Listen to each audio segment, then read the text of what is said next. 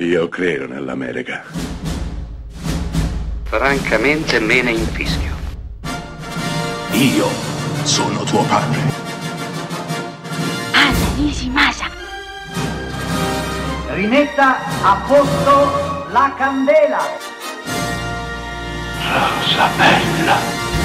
Ci sono film che restano nel mito, nella leggenda, o più semplicemente impigliati, incastrati nella mente, nei pensieri, nell'anima di chi li ha visti. Uno di questi è sicuramente L'attimo fuggente, diretto da Peter Weir nel 1989, con protagonista un meraviglioso Robin Williams, film che lo consacrerà per sempre nell'Olimpo delle grandi stelle di Hollywood. L'attimo fuggente, se volete, a ben guardare, parecchi anni dopo, più di 30, è un film parecchio facile, eppure è un film anche parecchio sincero.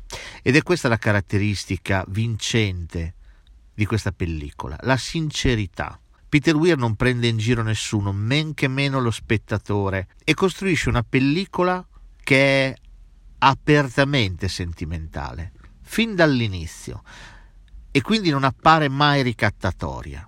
Il sentimento messo in campo da Peter Weir è sincero e comprensibile, crea empatia con lo spettatore che indissolubilmente si identifica con quei caratteri e quei protagonisti.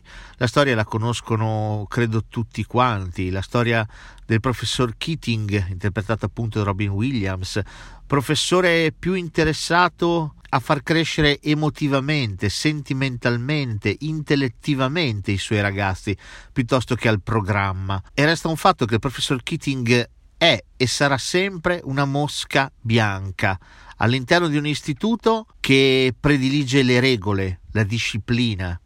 I suoi lassi, i suoi voli pindarici non sono affatto ben graditi, anzi, vengono condannati dall'intera comunità accademica. Chi non lo condanna, anzi chi lo ama, lo amerà e lo seguirà per sempre, sono i ragazzi, i suoi studenti, studenti che impareranno grazie a lui a vedere il mondo in un modo completamente diverso, impareranno a sognare, a credere in ciò che possono fare e a desiderare qualcosa di diverso. L'attimo fuggente è questo, è un film, ripeto, semplicissimo, eppure estremamente sincero. Ecco perché funziona così tanto, perché è impossibile non riconoscersi nei caratteri messi sullo schermo da Peter Weir.